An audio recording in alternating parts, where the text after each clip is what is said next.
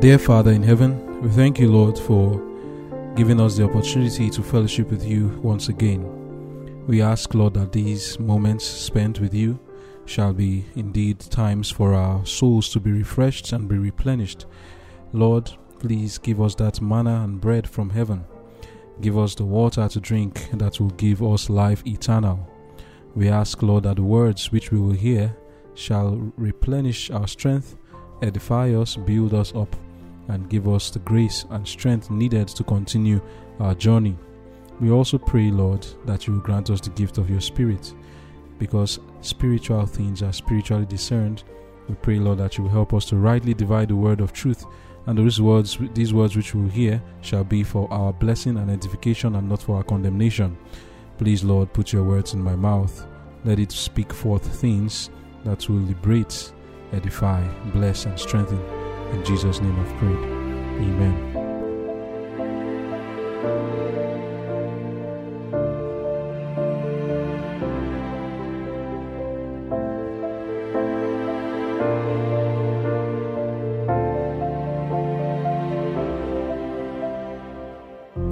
Conflict and Courage, May fifteenth.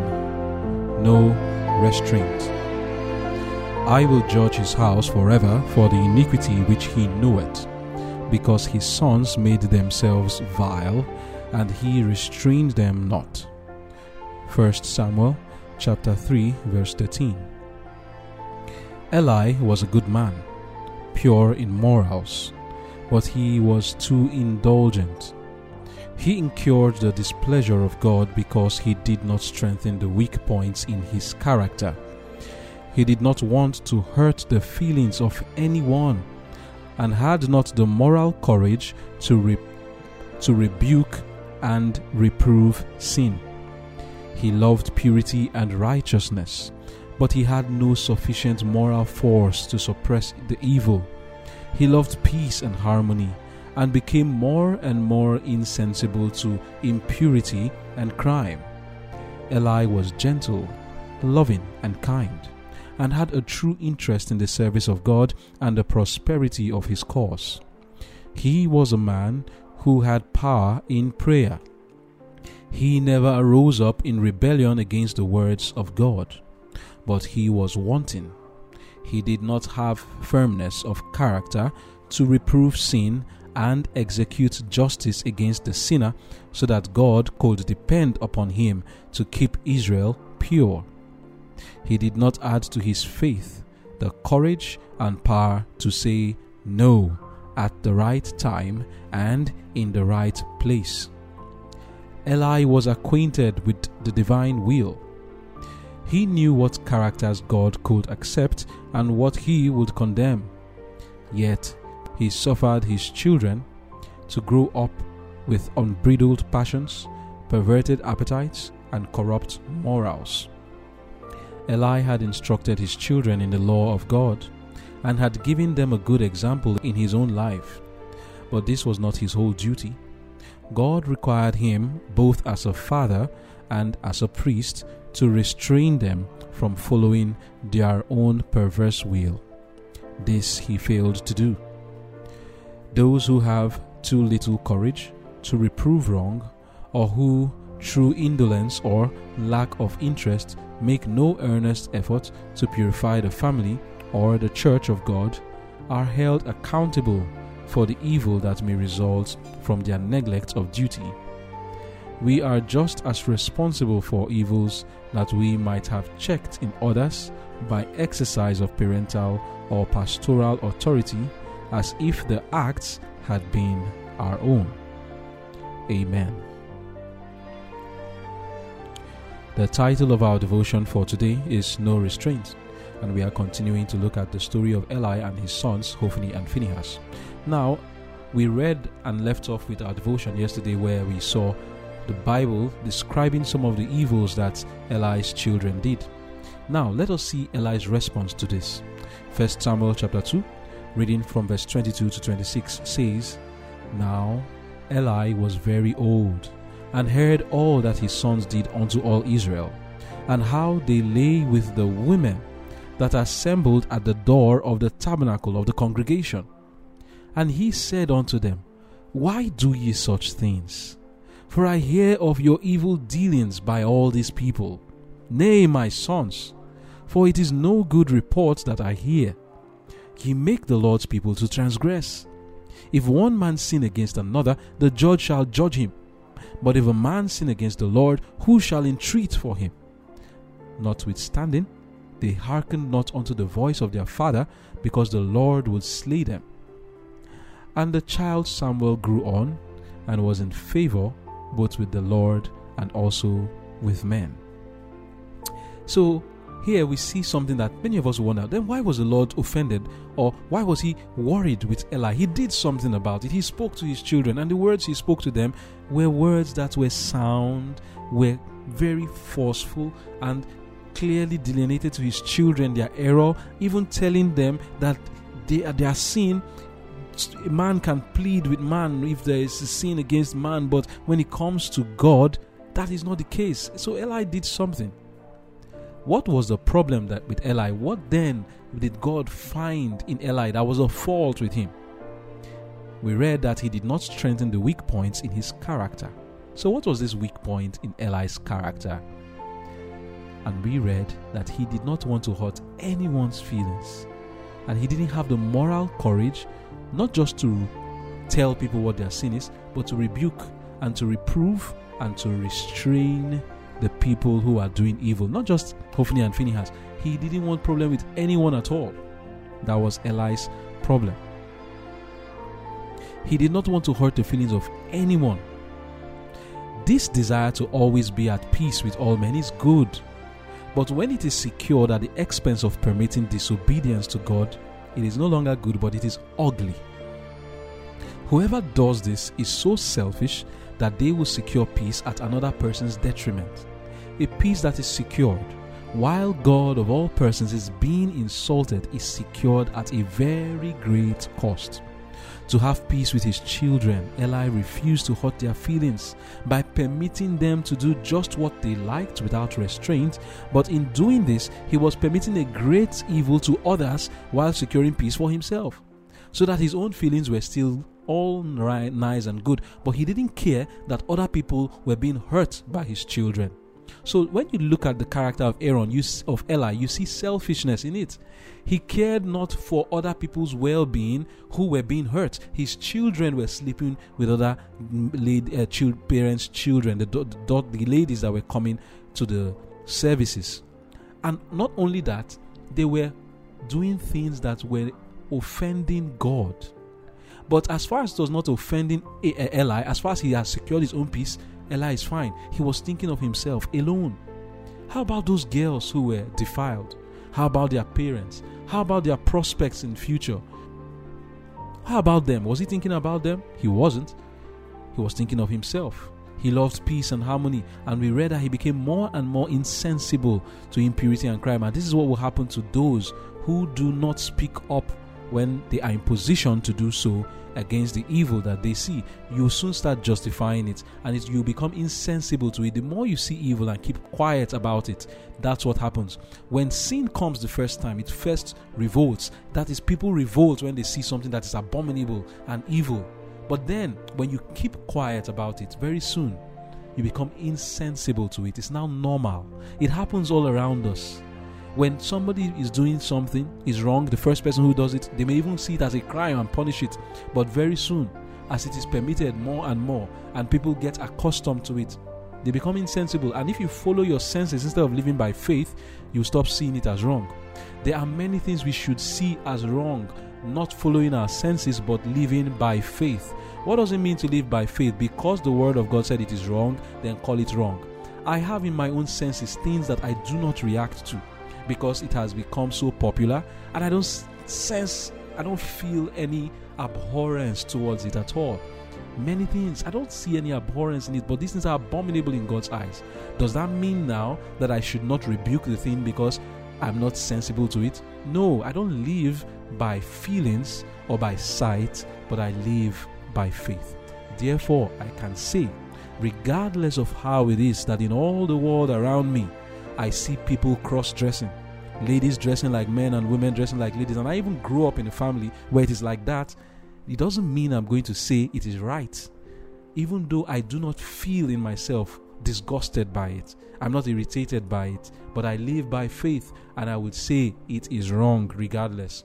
Even though I see all around me, and I grew up in a place where I was exposed to the spiritualism coming out from the field of the television and the internet with the movies and the cartoons, I did dwell in these things. It was my religion. That doesn't mean I will justify it, because I live by faith. The word of God has told me it is wrong, even though I don't sense it, even though I don't feel it. I believe it is wrong, and I will stay away from it and also speak against it. And this is what Eli was supposed to do: live by faith. Though he was not sensing it, what does the word of God say? The word of God says clearly that what his children were doing was wrong, but he became insensible to it. Eli was not such a bad person. One problem he had was this issue of wanting peace and not having the moral courage to restrain and punish and do that dirty job, as they call it, or give his children the straitjacket. Remember, Eli was a man who had power in prayer. He was that man who told Hannah that the Lord had heard her prayers and that she would have a child as she had requested. What did Hannah do on hearing Eli's words? She went home content and happy and sure that she was going to have a child. Why? Because the man of God, Eli, had told her that that was the case. The Bible recorded that when Eli came to her, when she was weeping and crying because she had no child, it was when Eli came and told her, "Go your way, the Lord has heard you." And then Hannah stood up from there. She didn't sorrow anymore. She was happy and she was pleased. Why? She had faith in the man of God, and he was indeed a man of God. He had power in prayer. It was his power of prayer that brought that son called Samuel. He and Hannah. Hannah did vow, yes, she prayed, but the man of God, you remember people like Elisha who prayed for a certain woman to have a child, and she did have a child. That was just what Eli did here. And their name is very similar, Eli, Elisha. And Eli did the same thing. He was the one who had power in prayer, and he helped and contributed to the, bo- to the giving birth to of that boy called Samuel.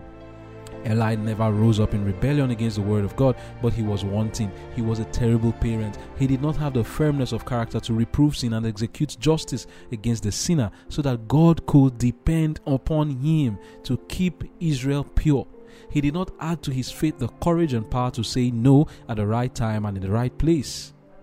God required him, both as a father and as a priest, to restrain his children from following their own perverse will, and he failed to do that.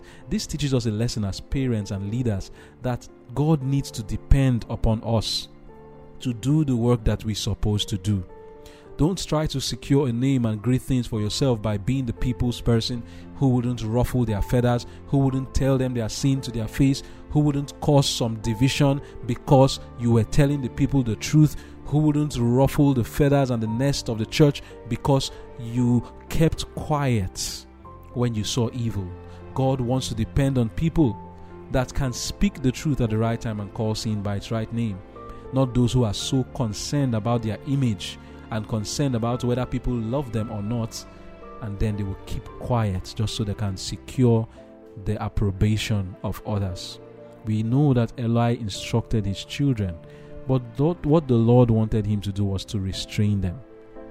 You see, parenting is a tough job, and it is not for weaklings. It is not for people who cannot employ that straitjacket and do the work that is disagreeable to their own senses and feelings, like punishing their children.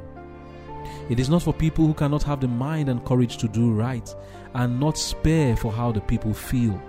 If you are the type who makes decisions based on how people feel, if you are easily manipulated by people's emotions, you will surely make a bad parent, because you will get a lot of intentional and unintentional manipulation of your emotions by your children. And if you let yourself to be manipulated by your children's frown and their crying and their disapproval and their anger and their hatred, then you cannot be a good parent. You have to be like our Lord.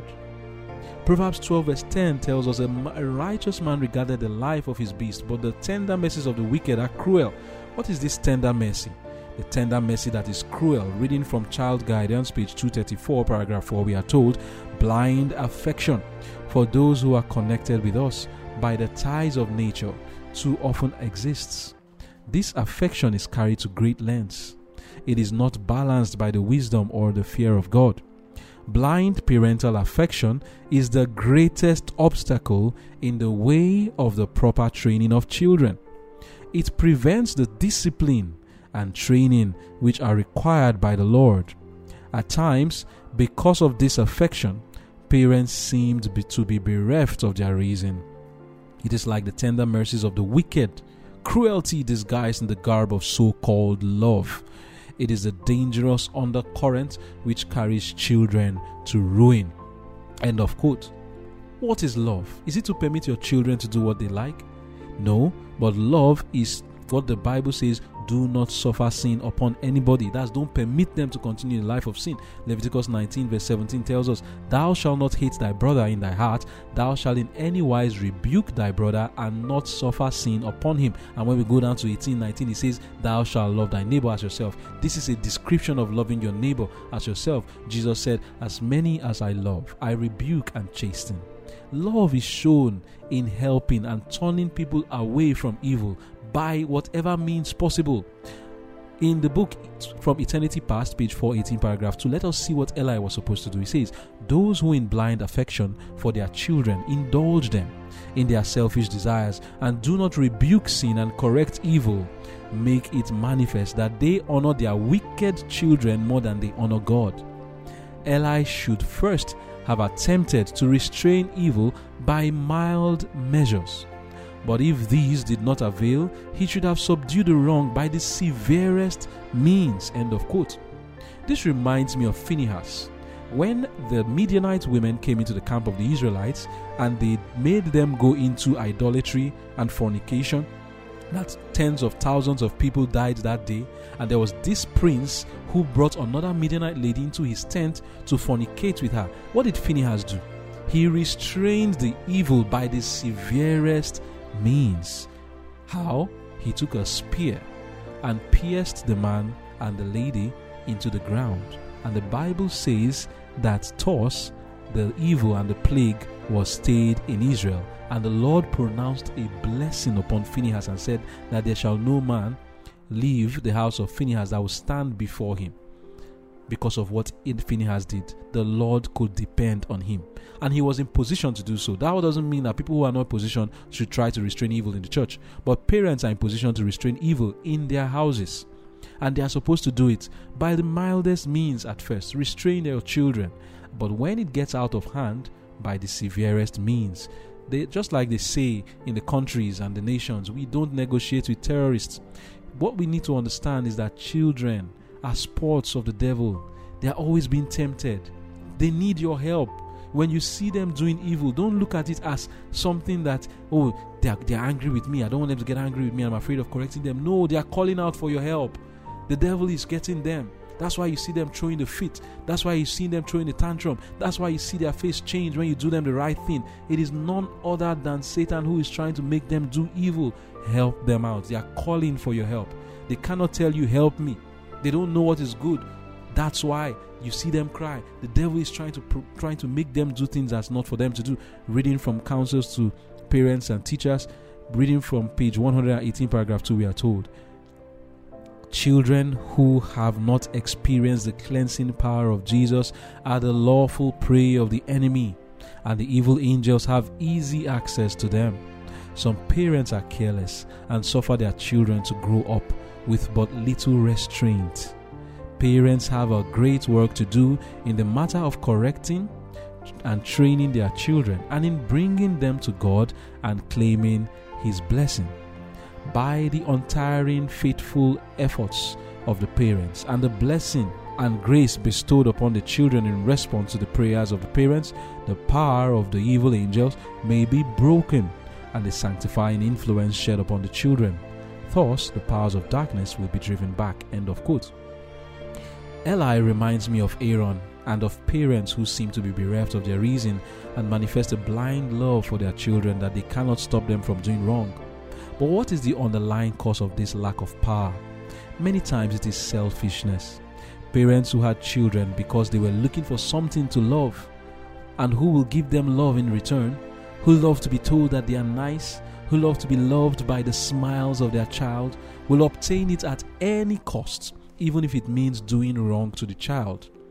This kind of reminds me of what Aaron did to the children of Israel. He craved to be seen as a good leader, so much that when he saw that the golden calf pleased the people, he put all his skill and might into making an altar for the people that they didn't request for, just so that they can have their, their feel and they will love him more. And he organized a party for them so that they can love him more. When Moses came down from the mountain, he asked Aaron a question. Exodus thirty-two verse twenty-one. Moses said unto Aaron, "What did this people unto thee, that thou hast brought so great sin upon them?" To the parents who are not restraining their children today, the same question is asked.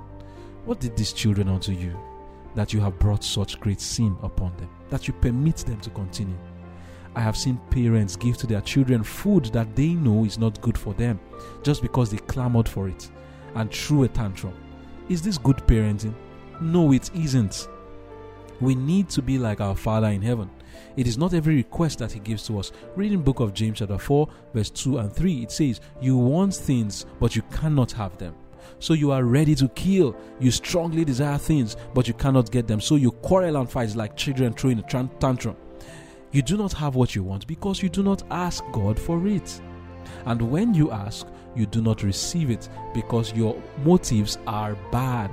You ask for things to use for your own pleasures." What do we learn from here? God does not answer our requests when we ask for things that are not good for us, things that we know is going to be used for our own pleasures that will not benefit us. The Lord knows it, and then he does not give it to us, even if you don't know it. He risks God risks being called wicked, and many people call him wicked for that. Why did you allow this? Why did you permit that? Why didn't you give me this? Why didn't you give me that? But he's not going to shake because he knows what is good for us. He risks being hated, but yet he does it nonetheless because it is for our good. Many parents don't want to take this risk, but we are learning today that we should do it. In the book of Exodus thirty-two verse twenty-one, like we read earlier, it says, "Moses said unto Aaron, What did this people unto thee that thou hast brought so great a sin upon them? What, I, what have the children done to you that you allow them? And you bring, allow them to continue in sin like this?" If we have the well-being and progress of the children at heart, we will not see them doing something for which we know that they will perish and still permit them to continue. But many people who do this, they call it love. You see the child requesting for something he has already eaten, and then he wants more. And you know what he has eaten is enough, and then you give him more, and you say it's love. They come, "Mommy, Daddy, I need this," and you know that thing they are requesting is not good for them. And you are blinded by affection, and you give them what they want. Are you are you really loving them? No, you are not. Child Guidance, page two thirty-six, paragraph two tells us, "It should be made plain that the government of God knows no compromise with evil. Neither in the home nor in the school should disobedience be tolerated. No parent or teacher who has at heart the well-being of those under his care will compromise with the stubborn self-will that defies authority or resorts to subterfuge or evasion in order to escape obedience. It is not love, but sentimentalism that palters with wrongdoing, seeks by coaxing or bribes to secure compliance, and finally accepts some substitute in place of the thing required." End of quote. Going now, page two thirty-four, paragraph two of Child Guardians, it says, "To allow a child to follow his natural impulses is to allow him to deteriorate and to become proficient in evil. Wise parents will not say to their children, 'Follow your own choice, go where you will and do what you will, but listen to the instruction of the Lord.' That's what they will say to them. Wise rules and regulations must be made and enforced, that the beauty of the home life may not be spoiled." End of quote. And this is where parents don't want to get into the business of enforcing. Not all parents, of course. Some parents don't want to go into the business of enforcing. You don't just make rules. Make wise rules and regulations and then enforce them. What does enforcement mean? When you see the police, what are they doing? That is, they are monitoring and they are seeing to ensure that the laws that has been made is followed. And when someone doesn't follow it, what does the police do? They come and bring it to the person's attention, and when it is brought to the person's attention, they describe it for them and say, "This is what you did wrong," and then from there they take action. And that's what parents are to do. take action when you see that the rules that has been made and the regulations have been violated. You don't let it go without doing something about it. You can start with instructing and start with mild means of, of uh, restraint before you go to the severest ones. In parenting, you first of all start with instruction, give advice and counsel, teach, educate. When there's a violation of the law that has been given, it should be called to the attention of the child and a warning should be given. And after persistent violation, then you have to go into restraint, mild restraint. After that, then if it gets too bad, you have to go to the severest means. An example of mild restraint can be the rod. The Bible says, spare the rod and spoil the child. The Bible says in Proverbs twenty-three verse thirteen, withhold not correction from the child. For if thou beatest him with the rod, he shall not die. Thou shalt beat him with the rod and shalt deliver his soul from hell. Child Guardians, page two fifty, paragraph one and two says, the rod is sometimes necessary. The mother may ask, shall I never punish my child? Whipping may be necessary when other resorts fail. Yet, she should not use the rod if it is possible to avoid doing so. But if milder measures prove insufficient, punishment that will bring the child to its senses should in love be admonished, not in anger, in love. Frequently, one such correction will be enough for a lifetime to show the child that he does not hold the lines of control. End of quote. So that's just an example of a mild means of restraint. It doesn't mean a mild means of training. Before you come into restraint, because restraint has various ways of doing it, but this is just a mild one. Some people, when you hear when they hear the rod or whipping, they are imagining something nasty. It depends on how you want to do it, just to bring the child to his senses. But then you can do it in a mild way or in a severe way, depending on the nature of the crime. Sometimes parents can have children who are so unruly, so stubborn, like Hophni and Phinehas. What do you do to such children? Now, here's an advice for us. Reading from Child Guidance, page two forty-one, paragraph one and two, we are told, sometimes we are counseled to let the child leave the house instead of remaining in insubordination. The reading says, some indulgent, ease-loving parents fear to exercise wholesome authority over their unruly sons, lest they, lest they run away from home. It would be better for some to do this than to remain at home, to live upon the bounties provided by the parents, and at the same time trample upon all authority, both human and divine.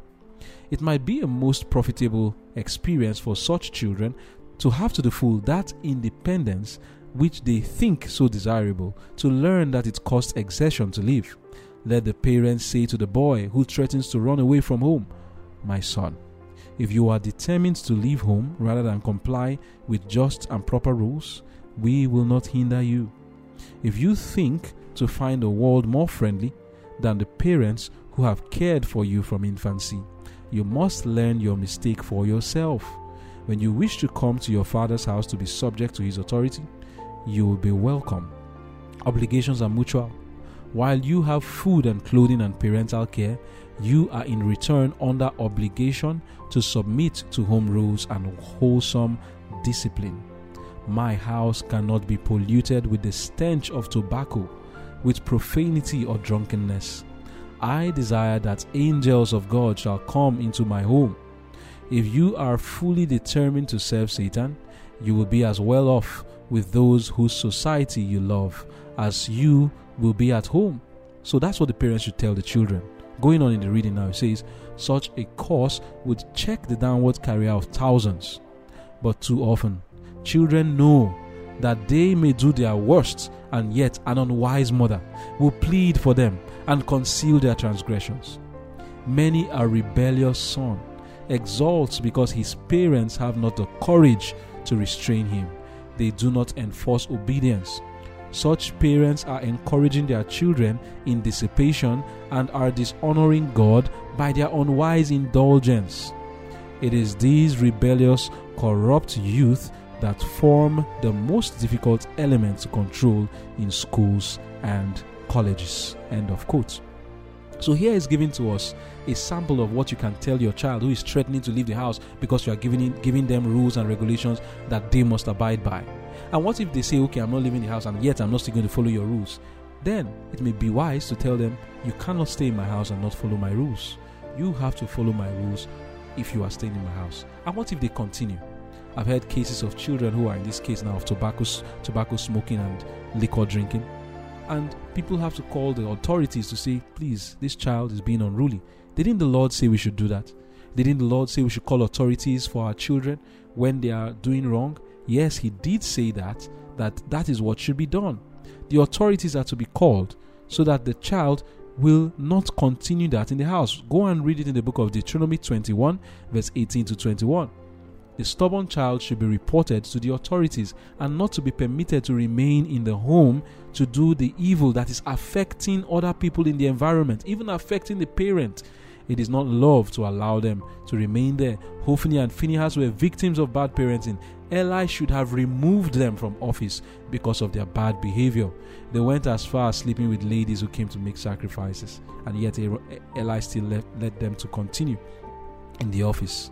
And we are told, Conflict and Courage, page one forty-one, paragraph seven, that those who have little courage to reprove wrong, or who through indulgence or lack of interest make no earnest effort to purify their family or the church of God, are held accountable for the evil that may result from their, their neglect of duty. We are just as responsible for evils that we might have checked in others by exercise of parental or pastoral authority as if the acts had been our own. End of quote. Are you a parent? The Bible says in Proverbs nineteen verse eighteen, chasten thy son while there is hope, and let not thy soul spare for his crying. A time will come when there is no hope. Let us hear now and take correction and do what we are supposed to do in the restraint of our children. Let us pray. Dear Father in heaven, your words have been spoken. I pray that your Holy Spirit shall talk to those who are listening, giving all of us the grace to understand carefully how to apply what we have learned. Give us wisdom. It's not an easy matter to bring up children, and we never know where they will go even when we do the best. Lord, I pray that you will give strength to the parents, that they will have the courage to do what they are supposed to do, in the restraint, in the direction, in the mild and severe restraint, all of it, to follow your word by faith. We pray, Lord, that as they exercise this control and authority over the children, that by your grace, you will bless the efforts, that it will yield good results. Thank you, Lord, for hearing our prayers, and thank you for answering. In Jesus' name I've prayed. Amen.